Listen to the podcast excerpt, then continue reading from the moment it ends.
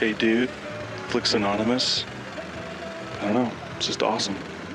Yeah, well, you know, that's just like uh, your opinion, man, man, man, man. Human beings were not meant to sit in little cubicles staring at computer screens all day. Plan B is, is just to keep on giving her. Like, you, you work hard. That's what Is that a plan? Yeah, that's a plan right there. A guy opens his door and gets shot, and you think that of me. No. I am the one who knocks. I know what you're thinking. I've kind of lost track myself. Being this is a 44 Magnum, 44 Magnum, the most powerful handgun in the world, and would blow your head clean off. You've got to ask yourself one question. Do I feel lucky? Well, do you, punk?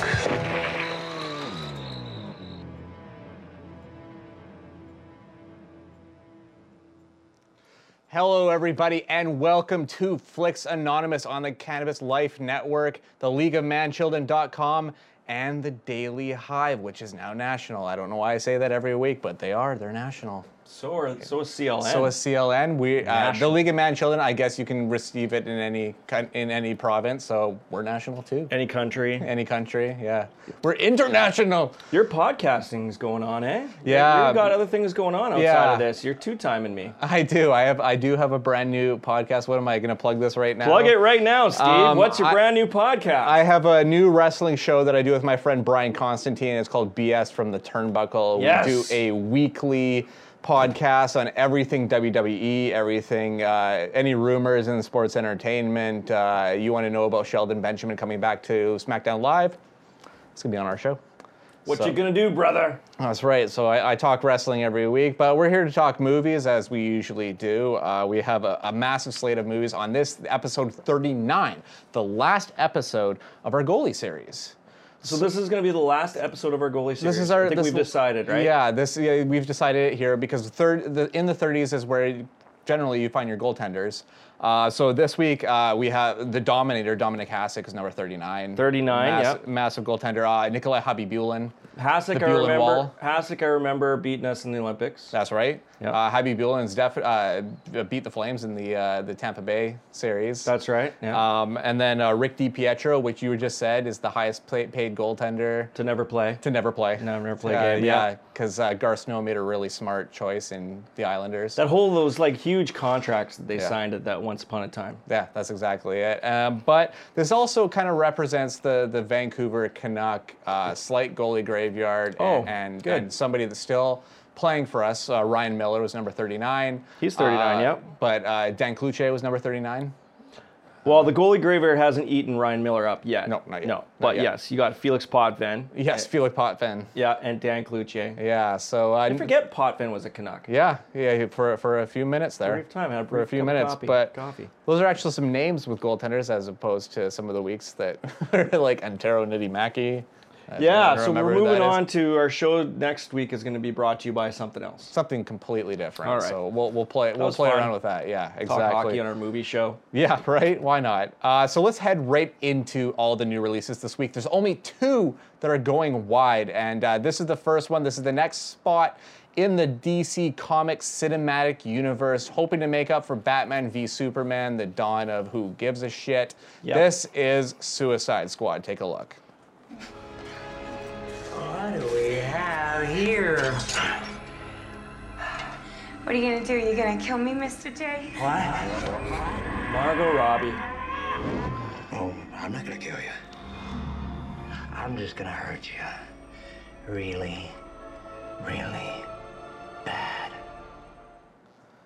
So yes, Miss Margot Robbie. Margot Robbie. who I mean is one of the best parts about this movie. Mm. Uh, surprisingly for me, especially after how much I slammed Terminator Genisys, Jai Courtney actually works for the, in this movie for me as Captain Boomerang. Um, Will Smith is is Will Smith. I mean, Hmm. Standard Will Smith performance. Jared Leto, I have massive issues with in this movie. This is not the Joker I wanted. This is not the Joker that I, I think a lot of fans of this character are going to want because he's like a sleazy nightclub owner. He That's- totally is, That's yeah. totally what he felt like. Straight out of Goodfellas. That he was, you know, making, you know, cocaine deals at the back door and sliding roofies into girls' drinks. Like that's really Yeah. really the feeling I had. And you can feel studio massaging throughout this whole film as there's just too many cooks in the kitchen in this movie. Absolutely, this movie had so much potential, and like you Mm-hmm. know, you're going online right now and you're seeing all the negative reviews. I really recommend you go see it. I Mhm. think it was a little bit better than uh, Batman versus Superman. Oh, definitely, yeah, but it definitely has its problems in the story. Um, uh, Margot Robbie, I thought was fantastic as Harley Quinn. I Mhm. actually really liked her for about 85% of the movie, and then the writing for her just takes a nosedive. Mm-hmm. Um, and that's really the main issue in this film, especially is the writing. I didn't Yeah. really like the dialogue that No. much. No, me neither. Um, and so it's just piss poor writing, some really good performances, some nice ideas there, but uh, they just couldn't put it all together. I think the biggest problem with the DC universe right now is they're trying to give it like a battle worn feeling and give it like this grit that it doesn't.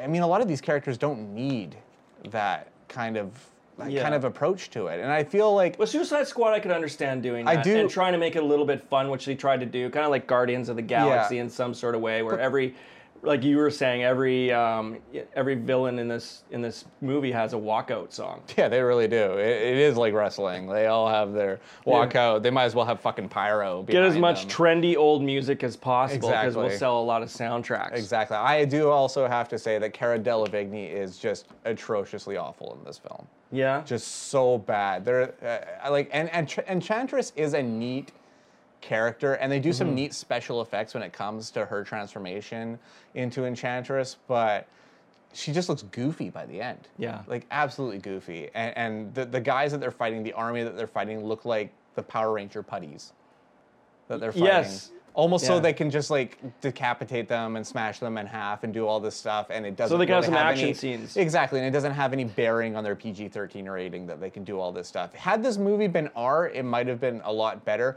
But had the writer of this movie not seemed so um, loosely uh, uh, distracted the whole time, we might have got something different. There seems to be a lot of focus on telling backstory in weird flashbacks and then Mhm. going like not just having one backstory, but then moving on to another character and then another character and then another character. And then forcing down, like toilet plunging Justice League down our throats some more. Let's just, here's some more Batman and The Flash, and That's let's exact- try to connect our really shitty DC universe. Exactly, and there's even one part where they almost like like where where you know the big information is revealed to the Suicide Squad while they're there, why they're there, and we already know that information. Like they tell it to us twice, and they even show us Yeah. it twice. So I mean, the movie could have been shaved down in, in obviously in, in in time of how because it's two hours, it's a little bit over two hours, and yeah, Looked like I- too many people got involved. yeah, too many cooks in the kitchen. So I, I wasn't as hugely sold, but I'm not going to smash it entirely. I'm going to give it a two out of five. That's the really the what I can do for this one. Yeah, yeah, I'm gonna give it a two out of five. Look, some people are gonna find it fun, and I know people are gonna go online and try to get Rotten Tomatoes taken down because you know they don't like so they don't crazy. like they don't like That's DC so films crazy. apparently. So let's Oh try to take Rotten Tomatoes down with a No. petition. We just don't like bad films. Yeah. We just want something good. How can Marvel really almost knock it out of the park every time, and DC can't even get a, a movie that you can solid on? Ah, it's good. Like they can't even get to that point. Yeah, it's So- and it's what's crazy about Marvel is they knock it out of the park with the small screen and the big screen. Really? You know what I mean? It's like they're just like kicking ass everywhere, and DC is just like, eh. and I want DC to succeed. I really Mhm. do, man. But Yeah, me too. Especially with the characters they, they just have, need to give the stories to better people who can do something better with it. You Yeah. know? Yeah. Better directors, I think they writers. handcuff a lot of people, and that's what happens. And Zack Snyder is just not a good director There's anymore. just so much money, yeah. Yeah. There's just so much money put into it. All right, so we're, we're going to move on to something. Uh, we're going to go from not great to just horrible um, in, a, in a massive shift. Enjoy our film reviewing podcast. Yeah, right. We're going to talk about shitty movies all night, everybody. hey, you're releasing these films, and one studio in particular, uh, VVS, seems to be where the bad ideas go. The to- bad idea company. Where the bad ideas go to uh, to, to come to fruition and slap on our screen in terribleness. They slap Uh, at- us. yeah, they totally slap you, slap the audience. Um, they've already done it to us at the beginning of this year uh, with Dirty Grandpa Mm-hmm. uh, and, and really push uh, uh, Robert De Niro into an early grave. Um, but this time they're taking Golden Globe and Academy Award winner Kevin Spacey and they're turning him into a fucking cat. Here's Nine Lives. Oh, not Frank Underwood. Hello? Hello? Oh, what? Oh, hello. Hi. You look familiar. Two great people I'd like to see Oh, in I any doubt other movie but this. I know you from somewhere. Well, I'm on TV a lot. Yes, Animal Planet. I love that show. No, not Animal Planet. I'm Tom Brand. I own Firebrand. There you go. I use newspaper in the poopy boxes, and I see your face all the time. Look, I'm a little late for something, so we could just get on with it. Meow. Sure. You don't like cats, do you, Mr. Brand? Look, can I just pick one out and then I'll be on my way? You don't pick a cat. The cat picks you. Look, I make million dollar decisions for lunch. I'm pretty sure I can pick out a cat. See that? He likes you. It figures because he's attracted to troubled souls. Christopher Walken, Kevin Spacey. I, I love Come Christopher on. Walken, but Christopher Walken is becoming this existential person in, in like family and, and comedies and stuff. We know from the Fatboy Slim video that he can dance his motherfucking ass off, but he's also capable of independent flight. Um, from Adam Sandler's Click, we know that he works in the back room of a Bed Bath and Beyond. I guess he's the Beyond section, and he has a magical remote that can fast forward, pause, and rewind time. And now we know that he can put fucking Kevin Spacey into the cat of into the body of a fucking cat. Yeah. Um, this movie, uh, this is made by Barry Sonnenfeld, who did the Men in Black movies. Okay. Um, he's decided to go to VVS as well to put a nail in his coffin of his career as well. Um, this movie, I mean, it's for kids. It's a G-rated film. There I brought go. my three-year-old to it, who burst into tears at the themes of death, suicide, and attempted murder that take place in this film. That sounds like quality family Quality, entertainment, it's Steve. The absolute family stuff. And Pixar shit right there. Exactly. And there is so much cats shitting and puking and, and all on stuff. And this, this film's slightly gross. Uh, audibly, it's annoying as the cat is screeching throughout the whole movie when it's not Kevin Oh. Spacey. You could almost feel Kevin Spacey rubbing his check all over his face in the audio booth as he's doing the voiceover for the cat. Yeah, like he's just so so pumped to get his money before this film comes out because this is a goddamn stinker of a Frank film. Underwood. What are you doing, buddy? What happened? What are man? you doing? Stay in the White House. The villain in this is Kelly Ripa's husband, Mark Consuelos, who uh, who Right. really uh, like How do you say his name? Mark Consuelos. Mark I- Mark Consuelos. I, I don't really know him. I think he's like a, he used to be a soap actor. Oh, probably. like Mark- because she was a soap actor. Just listen to his name. too. He's a soap opera actor. Yeah. So this movie is shit. It's a one out of five. This movie is terrible. Just terrible. Oh, or sorry, no, this is a 0.5 out of five. I Oh, we Yeah. went one and then we back down yeah, to sorry, point no, no, no. I'm trying to remember my written Oh. review that I've already done. It's a 0.5 out of 5. Oh, this movie's not. This movie's not good. It's- Just when you thought you were gonna get a one, you get a Oh, point five. Yeah, this movie, it, there's just no reason for this movie to exist. And they took five writers to make this fucking thing. So just avoid it entirely. Entirely. Even your kids won't care for it. They should have been nine writers. Yeah, right?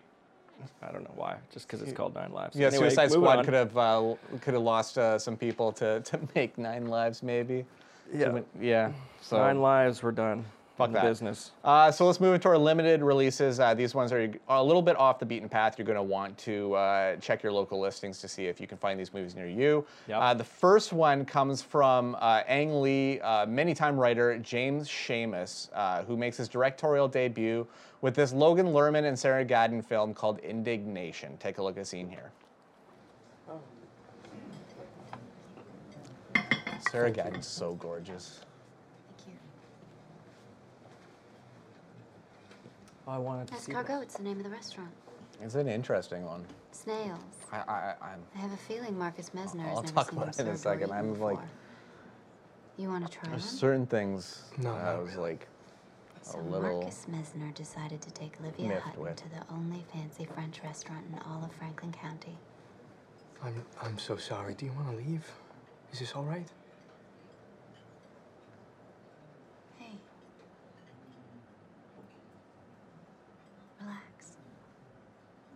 so intense.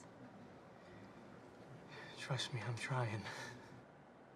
Logan Lerman, man, I He's heard his performance in this is excellent. So good. He is really great in this film. Sarah Gadon is fantastic in this film. Just to give you a little background about the story, Yes. takes place in 1951, where all where all the young men are getting drafted to go to Korea. Right. And uh, but Logan Lerman's character uh, has has managed to find a way to to to get out of the draft by getting accepted to a, a college in Ohio.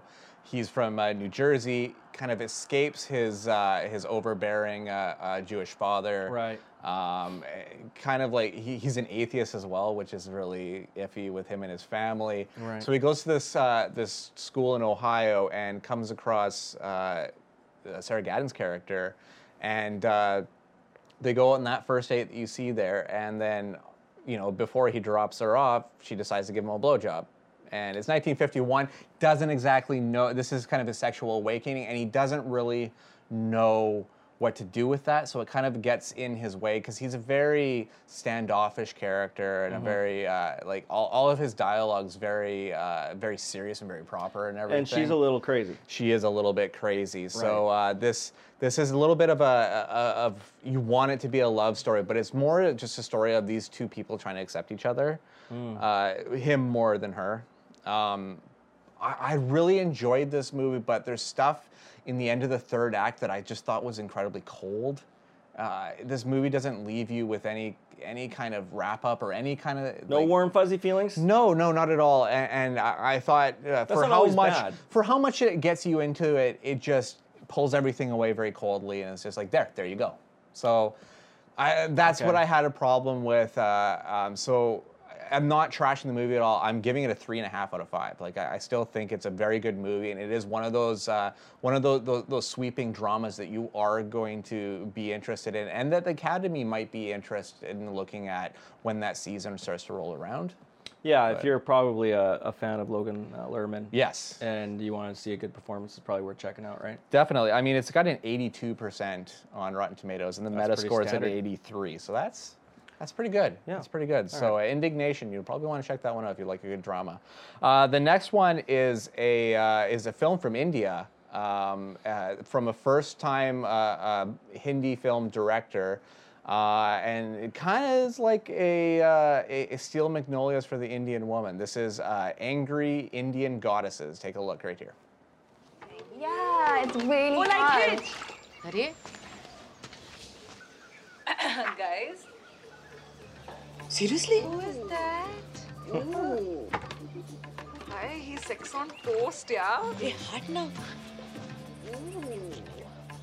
ये रोज ऐसे धोता है ए शर्म नहीं आती behave yourself शादीशुदा रवि को phone करो They appreciate beauty in all forms. Oh, I like that it doesn't have subtitles in this.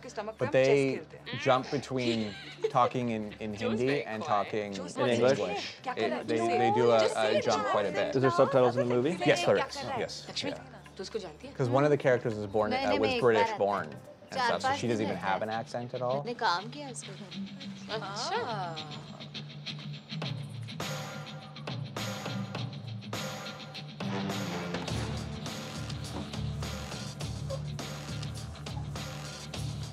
Has a weird score to it that has stuff like this in it. Yeah, it's Oh, well, well, maybe not something I'd watch. Yeah, I mean, it, it's an interesting film just uh, because it's a female buddy comedy. And, and coming out of India, these films don't get made. These kind of films don't get made. Not even like Bollywood. Not, not really. Well, it, it, uh, well, there's just there's a variety of Bollywood stuff, but uh, yeah, maybe in a Bollywood fashion, a comedy like that. But they would have a strong male character in the film as well. Yeah. They don't have one in this movie. It's all led by the ladies, and that's, That's- very progressive Absolutely. for that country For that and- culture, and- yeah and I- do hope that this does a lot of good within within the country of india and, and brings uh, more films like this to prominence um, With strong female roles. Yeah. You know. and I, I described it. story. I described it as like a like because it's like it's a female bonding film, right? Like that's Mm-hmm. what I mean by film, a buddy comedy. So it does have that re- reminiscence of like the Steel Magnolias or Fried Okay. Green Tomatoes or something like that. But in the third act, it takes a very dark twist, and, and I think tonally the movie completely shifts over. and lost me entirely. So it's another one of those films that has pretty much an ending that you find too cold and too sudden. Yeah, this one's not cold. It's just uh, a complete, uh, you know, a complete 180. Is it just unbelievable? Yeah, a little bit, a little Okay. bit. Yeah, especially the the last little bit, because then it just really tries to shove a moral at you that it was loosely trying to hit on at the beginning of the movie. Okay. And then it's just like bam, right in front of your face. You're like, oh, oh, okay. Slap Yeah, again. that pretty much Yeah. it. And, All right. and uh, uh, because of that, I, I scoring it a little lower. It's a two and a half out of five for me. But I, I think uh, I think a lot of the lady audience is going to enjoy this one. A lot of the female audience is going to like it, especially the older female audience that uh, knows films like Fried Green Tomatoes and uh, Steel Magnolias and stuff like that. They're going to enjoy that if you want an international flavor of that kind of movie. I love those. No, see, you're feeling that. You're feeling that. Pretty Woman. Not quite Pretty Woman. I, I, we're going to talk about the director of Pretty Woman in just a few minutes here. Yeah. Uh, the next film is uh, is from uh, acclaimed Japanese director uh, Hirokazu Kore-eda. Uh, What? Hirokazu Kore-eda. Hirokazu Korida. Yes, uh, ja- acclaimed Japanese director. Uh, This Mhm. film is is getting a lot of steam right now. It's car- called Our Little Sister. Look at here. Nice. すずどうしたのあ、こんにちは I got subtitles on this one. ゴール決めたお祝いにね二人 We're でチョコ listening. 頼 We're んだん listening だ to けど some Japanese. 私 I が could 自分 listen 用 to に焼 Japanese 酎 all 片 day 方 long. ぶち込ん I だ like it. I like the language. Me It's, too. it's really ど pretty. んぐらい飲んだのあこれ一杯だけす It's ず delicate. You know what I mean? ようこさんなんて大嫌い Beautiful. お Listen 父 to. さんバカ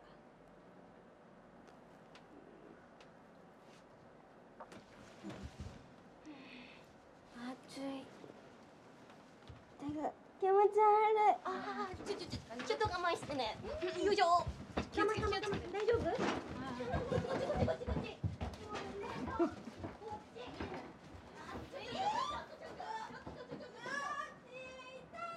What the heck? あの子やっぱり煮詰まってたのねいろいろあったから見られ方があんたそっくりあ 私はあんなに暴れないわよ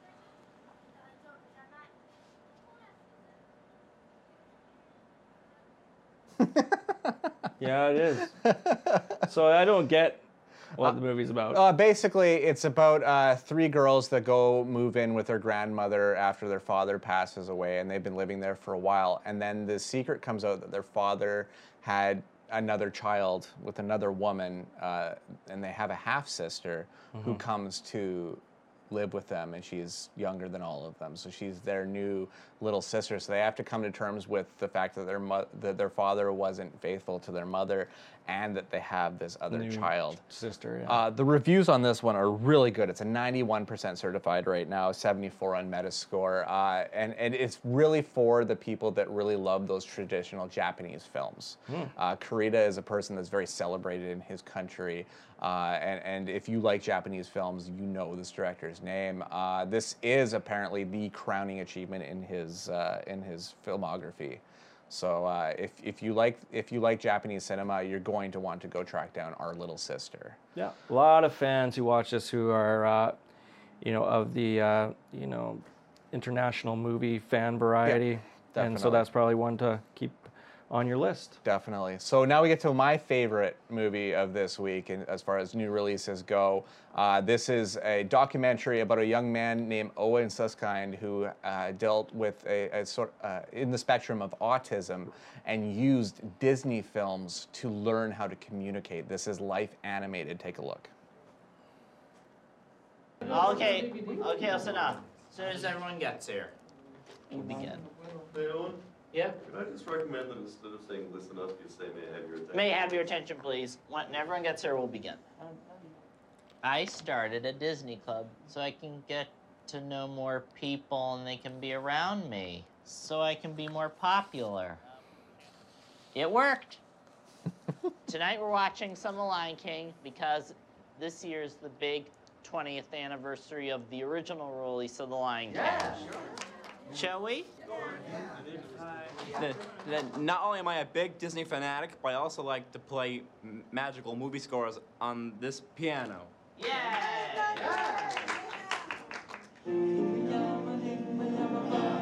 We watch parts of Disney animated films and discuss them and, and see what they're really about in our lives. This movie is just, it, it's incredible. It's, it, it's heartwarming. Uh, it, it'll really take it out of you uh, emotionally as well. Um, especially, uh, we're both parents. Um, so there's parts where his parents are talking about how he got to a certain age, like three years old, and then he just shut down Mhm. entire, entirely. And then the father says it was like somebody stole my son. And that's tough. That's tough, especially as any parent looking at that Yeah, kind of absolutely. stuff. And and this movie will weed out if you're a robot or not. Honestly, because it, it is just it's a you right in the very uh, emotional story, and it's it, it's interesting to see this kid who flourished and became a real uh, functioning member of society through Disney films. Like it, it- it's an, an incredible story. Uh, Owen Suskind is is the the kid, the the, the man that that. Uh, that's at the center of this documentary, and I, I found this film absolutely astounding. It's also got an animation uh, done uh, um, around everything that's kind of Owen's story as well, because he likes to write his own stories using the uh, stories uh, that he loves, and he calls himself the protector of the sidekicks, and makes his own kind of cartoon within the movie. Mhm. This this film is gorgeous, absolutely gorgeous, and I, I, I really love this. This one's this one's a five. Oh, yeah, this one's beautiful. Five, an animated five. There. That's right. Awesome, right. man. I- so I- is it uh, is it going to? Are, so you really like it, and usually these documentaries we're starting to see at this time of year Mhm. sometimes get remembered around Oscar This- time. You think this is one? Yeah, yeah. I think Yeah. if this one isn't in the conversation, then there's there's something wrong, or not enough people have seen it. And I think with enough word of mouth, a lot of people are going to see this movie. Cool, man. Especially with the Disney connection. Right. Like that. I, I mean, it, it, Disney is kind of something that almost connects all of us. I think. I think a, a, most people have at least one Disney film in their in their mind that they're. That's why everybody totally wants to make the pilgrimage, Yeah. you know, to either California or Florida at some point with Yeah. their with the family and give that magic to the kids, you know, That's- going there and yeah, totally. It's there. We're all connected by Disney Yeah, cartoons. exactly. Uh, you know, for those people that don't want to take down RottenTomatoes.com, this is a 93% certified. So there you go. So yeah, it's Yeah. definitely worth checking out. Uh, we also have another documentary this week before we get into some VOD talk. Um, this it comes from Werner Herzog. He is an alien of a German who looks at everything through his alien microscope. This is lo and behold, Reveries of the Connected World. Take a look. That is the goal of RoboCup. That is by 2050 to have a team of soccer playing robots which can defeat the FIFA World Champions, and uh, we'll see it happen. I'm, I'm very hopeful that we'll actually get a team of uh, robots which are competent enough and smart and intelligent enough to actually beat the world champions in 2050. Better than Messi, Ronaldo, and Neymar. Um, it sounds difficult, but we can get there. We can get there. We have a certain reverence for Robot 8. I mean, to us, ro- saying Robot 8 is equivalent to someone saying Messi or Ronaldo or something. It's, it's the same.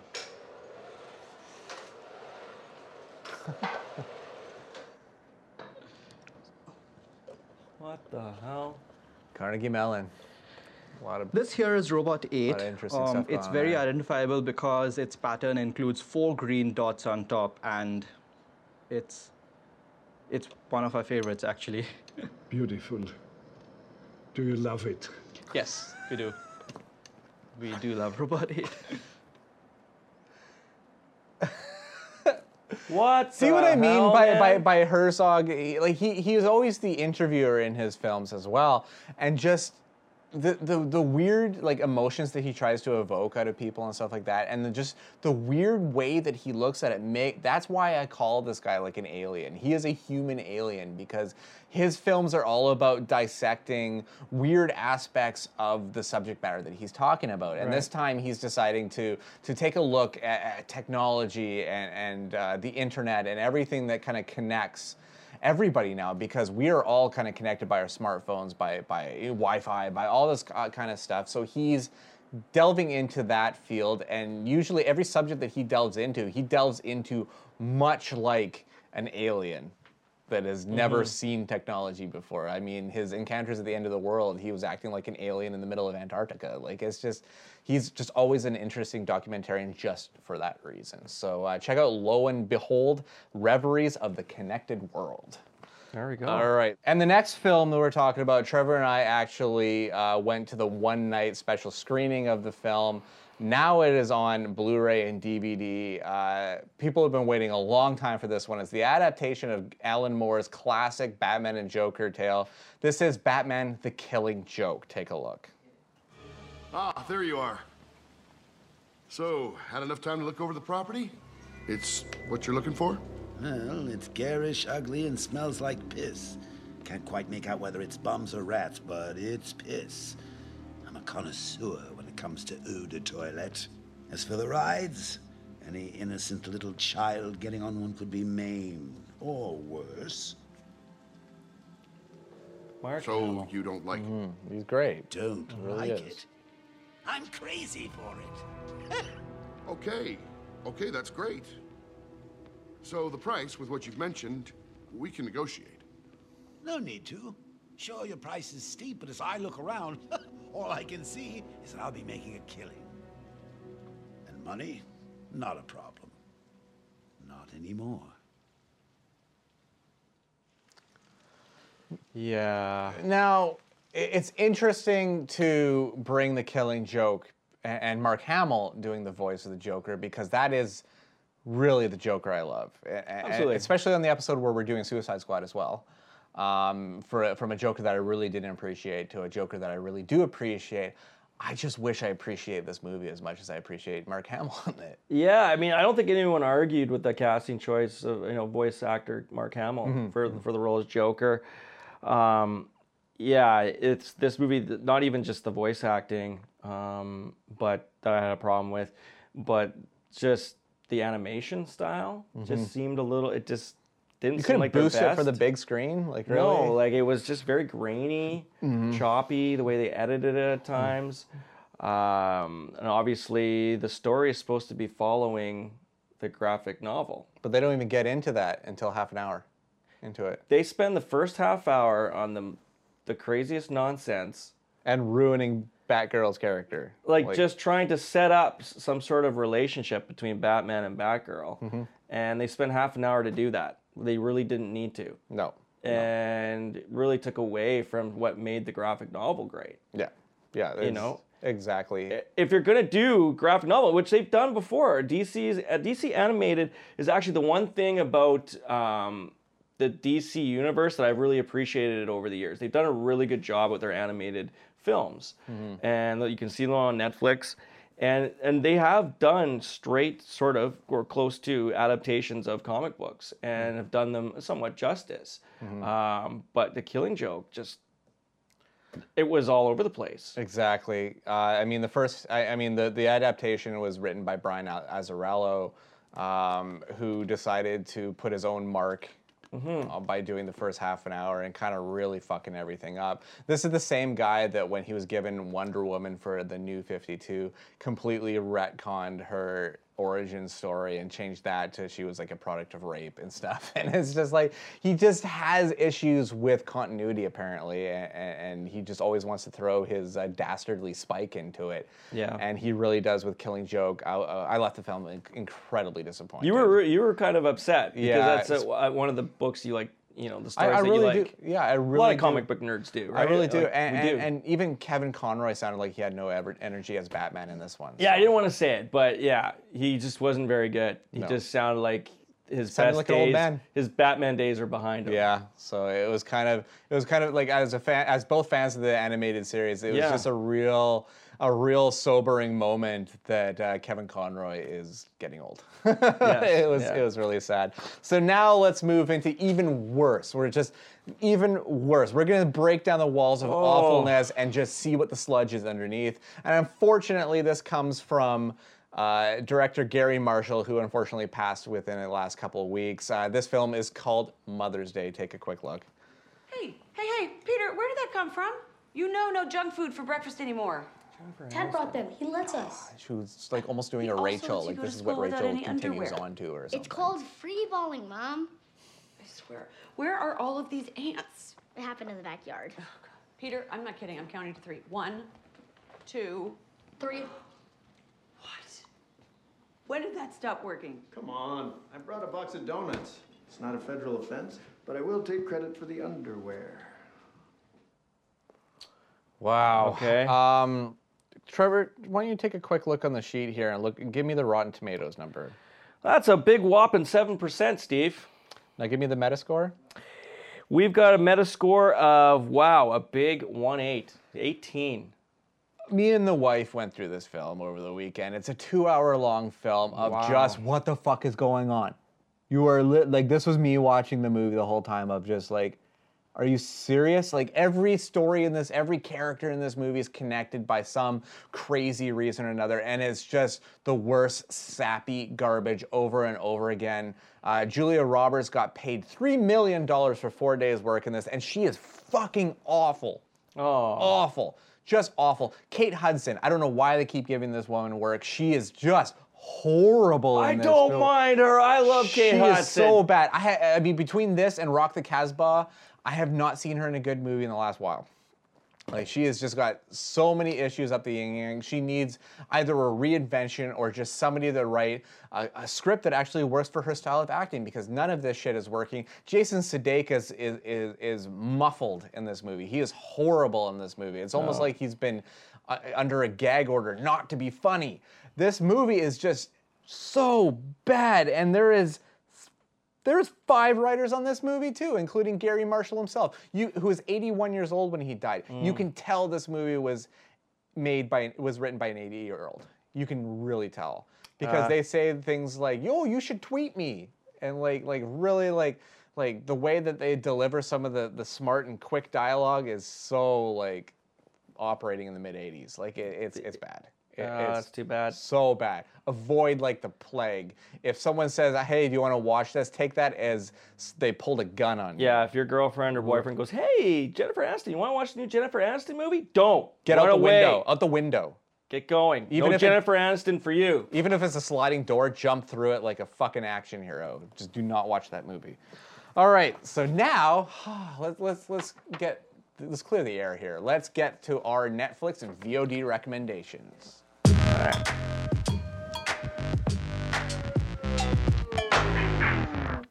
So uh, I saw a movie uh, last year at VIFF. Uh, it came out uh, in Vancouver in a limited release this year, just a couple months ago, and now it is on Blu-ray. You can own this movie yourself, or just check it out on VOD. It is Ben Wheatley's adaptation of J.G. Ballard's High Rise. Take a look. Yes, I'm afraid I'm not very good at this sort of thing. Slotting you mean? Yes, uh, I was rather expecting to find a certain kind of anonymity here. Don't worry, people don't usually care what happens two floors above or below them. Good. Charlotte's different. She's on all sorts of committees. She said your tenancy application was very Byronic. Is she really? well, I'm determined to get everything right. Top up? Yes, thank you. Which floor are you? Uh, 25, one floor down. Tennis? Uh, no, squat, actually. It's 20, I think. Why here, not a bachelor pad in town? Well, an investment in the future, I suppose. I felt like I needed a clean slate to put my mark on. We're down in the bottom, in all sorts of shadows. Most families are. Real ones, anyway. You uh, blocked the shoot. I'm sorry? Oh, this is Steele. He's in teeth. You don't know how things work around here yet, do you? Uh, no, but I'm a fast learner. Yeah. Hiddleston is so fucking charming. The guy's just just charming. Does he just charm the shoes I- right I- off you? I think so. I- I- usually, what I see him in, he's just very charming. Even as Loki, he's very charming. Uh, so this film uh, it was the book was released in the 70s, and for years people said this you can't. It's almost impossible to make this film. Mhm. Ben Wheatley takes us on in almost a Stanley Kubrick style, style uh, a take on it. Uh, it's about uh, a a high-rise building created by a, a prominent architect played by Jeremy Irons uh, who tries to put all the every class hierarchy in the same high rise, the rich people on the top and the and the the, poor, the poorer class down below. Uh, the power goes out and anarchy happens. Uh, classes break down, uh, debauchery, and, and every other horrible thing start to take place. Um, I I love this movie. It's it's gorgeous to look at. It's insane and excessive, which probably shows you the sensibilities of what I kind of dig in on films. Uh, ben Wheatley is just one of those directors to watch. That's why I love High Rise, and that's why I'm recommending it this week. Yeah, it's a pretty fucked up film. yeah, totally it's, some people are gonna like it, some people aren't. Um, It's you know, it's very black and white. You're either gonna love it, or you're gonna hate it. yeah, it's not for everyone. Keep that in mind. But yeah, man, it's a good pick. Um, I went when and I appreciate you letting me go with Sure, this one. Yeah, of Thank course, you. of course, Uh, yeah. Keanu, uh, Key and Peele. Uh, if you were familiar with their sketch comedy that they've done for a while now, they have a feature film, and uh, basically what they are, they're characters out there looking for their cat. It went lost, and I think we have a clip right here. Okay, look, bro. I'll be real with you, okay? I'm so high right now. I'm not even sure you're real. I mean, it's like, where am I? Where did all these eels come from? No, no, no, no. Poker, who would want to break into your house? The blips. Man, the blips. The blips? These are the guys that were kicked out of the Bloods and Crips. The blips. Blood Crips, blips. I, I, I I got love into Will kind of Forte. selling heavier stuff. For stuff. how little he when is you're selling this heavier stuff, turf becomes a thing, you know? And so, yeah, I mean, the 17th Street blips, they did tell me, you know, they're gonna break in, but I mean, that's not like concrete proof. The 17th Street Blips. Okay, where are they? 17th Street. just an easy answer. So they go on as uh, Clarence and Rel, and so they have they infiltrate uh, sort of the uh, underground or the underbelly of criminal, act, you know, gangs and stuff, so they could try to find their cat Keanu. Yes. Uh, and uh, if you're, it's almost like this film try to throw as many jokes as you as possible, and a lot of them do land, right? Yeah. And it is really really funny with a little bit of heart. But oh my God, is the kitty ever cute? Yes. My God, I think they used like seven different kittens to give you like the cutest kitten shots you could possibly ever have in a film. So while you have all this chaos going on and com- great comedy, uh, especially if you've, yeah, and um, yeah, stoner flick for sure. Future stoner flick. It's on our VOD picks, and Yeah. probably in two weeks, Steve will make it a stoner flick. Why not? It's it's it's just funny, but there's a lot of cuteness, a little Mm-hmm. bit of heart, and it's a really good film for their first feature. I thought, um, you know, it did drag a little bit in the third act, and but uh, at the same time, if you're a fan of their sketch comedy, it's like an extended version of some of their their skits. So Exactly. it was good. And Keanu Reeves has a really uh, interesting part in He it. He does. He does a very nice cameo. Um, Yeah. And I love their gangster names because it's uh, Mm. uh, Jordan Peele is uh, Tectonic. Yeah. And uh, and uh, uh, Keegan Michael Key is uh, Shark Tank. Yeah, that's and right, they have yeah. their, their stories, and uh, Jordan Peele goes, "My name is Tectonic.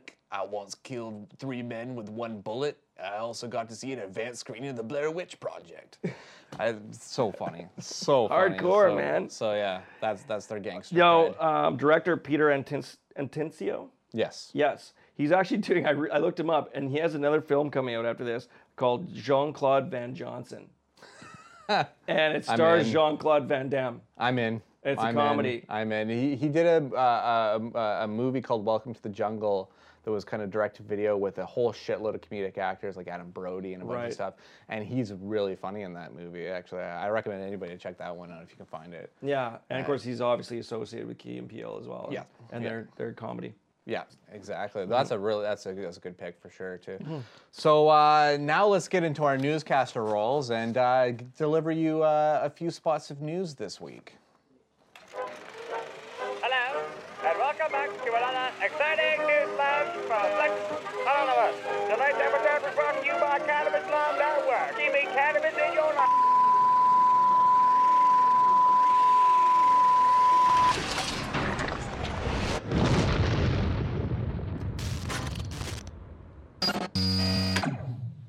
Never gets old.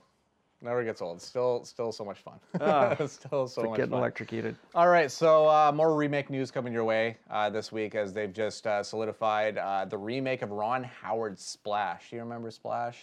Tom Yes, Hanks, Daryl Hannah. come on, Splash. Daryl Hannah was so pretty. Daryl Hannah So was- pretty. uh. Tom Hanks, so charming. She was like the Margot Robbie of the 80s. There you go. It's the early '80s. Uh, then she would also do Blade Runner as Pris. Yes, she did. I mean, I, that's where I really fell for Daryl Hannah. Um, but now we're getting the remake. But we're swapping the genre this time, as every as you know likes to happen these days. We have a merman. We Oh, have no. A woman. The woman is played by Gillian Bell. Did you ever see uh, 22 Jump Street? The sequel. Uh, she's the bad. She's the one that gets is the bad guy. Okay. Um, Bad she, lady. very funny. She's on the show Workaholics. She also has her own show now called Idiot Sitter, which I implore you to go find because it's hilarious. Comedy Central really loves her, and obviously the films are really uh, filmmakers are really starting to love her as well as a comedic talent because she plays your main character to this one, and your merman this time, Channing Tatum. Of course. So uh. Channing Tatum's got comedy chops. I'm I kind of I'm kind of a guy that celebrates Channing Tatum because I really do enjoy him. Do you celebrate his whole catalog? Uh, not I'm not really a big Magic Mike guy. Uh, Especially number two. Ooh, I, I can't even can't even say that I ventured into that one. Um, but I mean, is this one going to turn up? I don't know. Disney's behind making it. Uh, we don't have a director yet. I- I'm sure we have writers working on it right now. Um, Ah, I just don't like the like some remakes I'm okay with, but I just this one I just don't know. And then to actually make it kind of, I don't know, a male. due to the gender swap, I'm just the gender waiting. swap thing just doesn't work. I'm just waiting time. for a problem child with a redheaded little girl. Yeah. Now, you know Let's what I mean? just Like, the- remake them and change the sex That's- that- because that's you know for somehow I guess that's supposed to work. Well, there are some people out there that are still trying to get that one film made, and that one of those men is Terry Gilliam. That's trying to get the man who killed Don Quixote made after uh, having an uh, you know a, a flood take away his equipment, uh, sandstorms cancel production, and actors getting hurt. Now he is in production now of making this man who killed Don Quixote. The main character of this film is a time traveling uh, journalist played by Adam Driver. Now was originally supposed to be uh, Johnny Driver, Depp. Yeah. Supposed to be Johnny Depp originally when they were originally planning this one. And Don Quixote is an old man in this film, um, and originally was supposed to be played by a French actor Jean Rochefort. Uh, now, uh, Monty Python alumni Michael Palin plays Don Okay. Quixote this time. I want this film to work. I do, I I, really do, do want this just because work. it's you know it's his passion project. It is. It is, and it seems like that's just the one that keeps getting away. Yeah. Um, and I, I, I have nothing but the utmost respect for Terry Gilliam. Oh, for sure, and and everybody involved with Monty Python. Yeah. I I do. I have a special spot in my little heart for them. Definitely. Definitely. So I want this to succeed. I want this to come to the screen. And, and, and some of the elements of the story kind of rem- remind me of one of Gilliam's early movies, The Adventures of Baron Munchausen. Okay. So I kind of like like a very dusty type movie with a lot of uh, adventure and flight and fancy to it. Yeah. So make this film, Terry. Make this Yeah, film. let's see. I, I'm excited for this one. I hope it works out for him. Uh, the other thing we have on the last uh, news article is uh, the Uncharted video game. It's it's been a massive hit. They've made uh, four. They've Yeah. made four video games so far. Right. Um, and uh, Nathan Drake's story looks to be something that could transition well to the big screen and be almost your your Neo Indiana Jones is kind of what it's been geared to be. Yeah. Um, but now the film has a writer. Uh, Joe Carnahan is going to be writing this film. And Joe Carnahan is a director and a writer that I really enjoy. He started his career with a film called Narc. He did Smoking Aces. He did The A Team. He did that Liam Neeson Wolf movie, The Grey. Mm. The guy is has acting has uh, action chops. Like he just kind of knows what he's doing. So him doing Uncharted. Bring you like. A Team, eh? Bring it on. I really do dig A Team. Yeah. That that is like a stoner pick. That is a you know a Netflix pick. I I, I would Aces always is good. recommend. Smoking Aces is such a great film, and Narc is a very underrated undercover drug film. Mm. With Jason Patric turns in a really great performance. Ray Liotta is such a great heavy in that movie. Mm. Um, Carnahan has a really interesting career, and uh, I, I think he has an interesting uh, uh, style of writing that would add a lot of weight to a film like Uncharted. Uncharted. Yeah, Okay. definitely. So now let's uh, let's get into that couch locked feel. Oh, about time, Steve. Get the weight off your shoulders. Let's do it, man. Turn on the television, light up a joint, and give us your give you our stoner picks. Yes.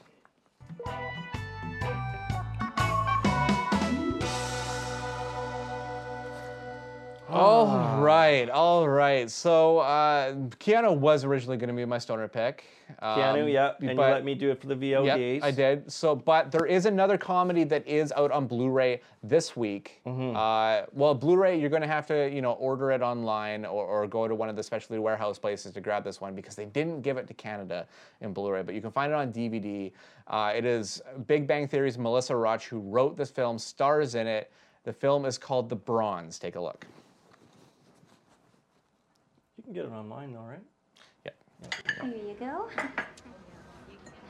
Thank you. This looks hilarious. Oh, so and that This looks is a so joke, good. right? Michael Phelps eats 12,000 calories a day. Coach P's diet has 500. Who's a better role model? A guy with 22 medals or a chubby Russian taking a dirt nap? But aren't guy swimmers different than girl gymnasts? Casey B. Anthony told us that men and women are equal. You mean Susan B. Anthony, right? Both of them. Maggie, if you trust me, you will eat this food. Open your mouth and put it in. Mm. So I think people are very used to uh, the sweet little Bernadette character from uh, Big Bang Theory. This is definitely not the case, and this is one of those character uh, comedies, um, th- those dirtbag character comedies that are usually played by men, but this time is played by Melissa Rauch, and she is just Yep. an awful human being in this film.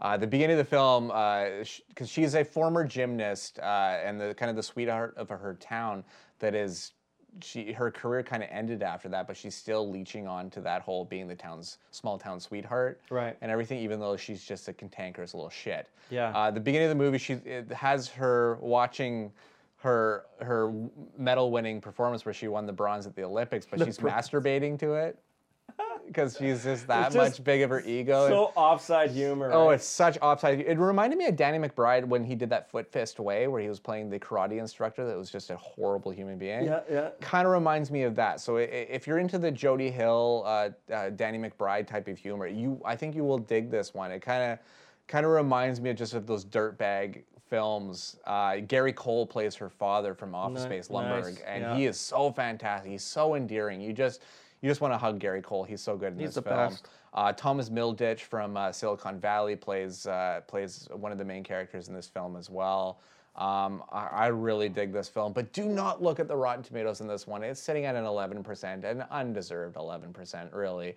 Um, I really thought this film was funny. Uh, there, I, I, there are a few critics out there that agree with me, at least in Vancouver alone. So uh, It's the perfect stoner film because you know a lot of our stoner films probably don't make it past three. that that's exactly yeah, that's exactly it. There's a reason for it so- sometimes. Yeah, so check out the Bronze for sure. Guilty pleasures, my friends. Guilty pleasures, and I found a guilty pleasure on Yes, Netflix. totally did. Holy crap. Uh, Funny or Die, if you've probably seen a lot of their uh, stuff online, um, they have a feature with Johnny Depp.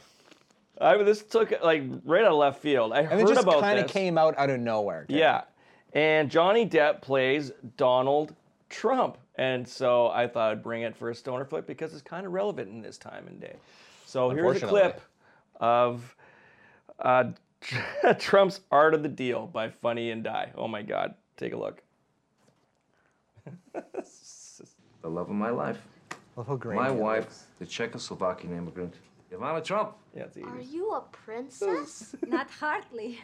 Sir Donald has me working all the day at the casino.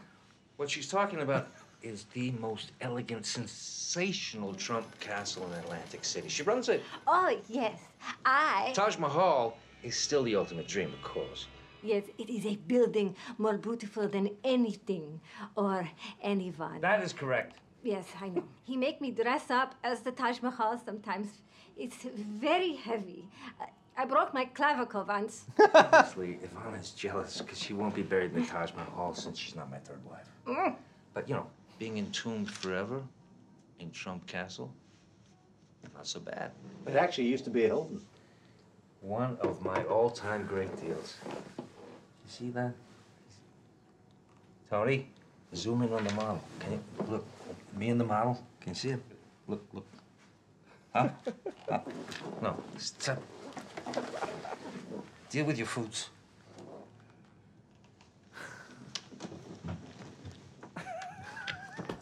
Is that Mimi Rogers playing Ivanka?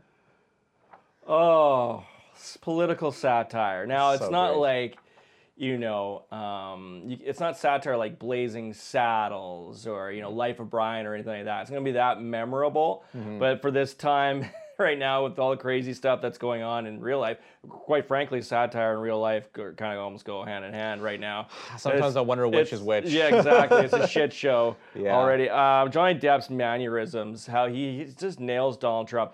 The voice still sounds a little bit like Johnny Depp, where when he tries to do, kind of does a bit of the New York accent, it almost sounds like, you know, he, he's like Donnie Brasco. Oh, you know, right. Yeah, it's yeah, a yeah. fugazi. Forget about it. You know what I mean? Um, but yeah, you have to understand Donald Trump's career as well to understand some of the jokes. Mm-hmm. Um, it's kind of an in, some some inside jokes, but there's some very funny scenes. It's not very long. I think it's probably like I don't know, 45 minutes long or, or something like that. It, it's Mhm. it's not very long at all, and it's uh, it's on Netflix. Really good to watch after you're completely ripped and baked. It's it's pretty funny. Oh, and, awesome. Uh, some good some good little satire jokes. So give that one a try, man. Definitely. Again, I'm really happy with our picks this week, uh, both VOD, Netflix, and uh, Major and couch lot going on. Easy to do. Definitely, yeah. Those are those are those are uh, a lineup of films that you're going to be really uh, interested in for sure. It'll definitely give your brain a whirl for Yeah. sure. But uh, that brings us to the end of uh, episode 39, the finale of our goaltender series. Uh, you know, what do- the Dominator episode, we'll call it. We'll call like it or, or a really overpaid goaltender. Let's just the over, really overplayed goaltender episode. Yeah. But uh, of course, our home is right here on the Cannabis Life Network, uh, who are national company as well. Uh, we also have uh, the LeagueOfManChildren.com they're, they're showing us, and the Daily Hive, who are also national. They're okay. Yeah. Just keep saying that. National, national. I am apparently I'm having a stroke. Um, but you can find me on Twitter and yell at me if you want. Just wait till we're that- international. Or tell me that stroke jokes Steve aren't will funny. die. Um, I am at the Stevil Dead. I'm at Trev Dueck. Yes. International. international Trevor Trev Trevor Dueck. International Trevor Dueck. You're just national. Yeah. I'm Yeah. universal. I'm the I'm the national man of mystery. We'll Yeah. say. I, I work Oh, for God. CSIS. Anyway, I don't work for CSIS, so I don't look into that. Um, holy crap! Next week, Holy what's crap is going right. on? What's going on next week? Uh, 10.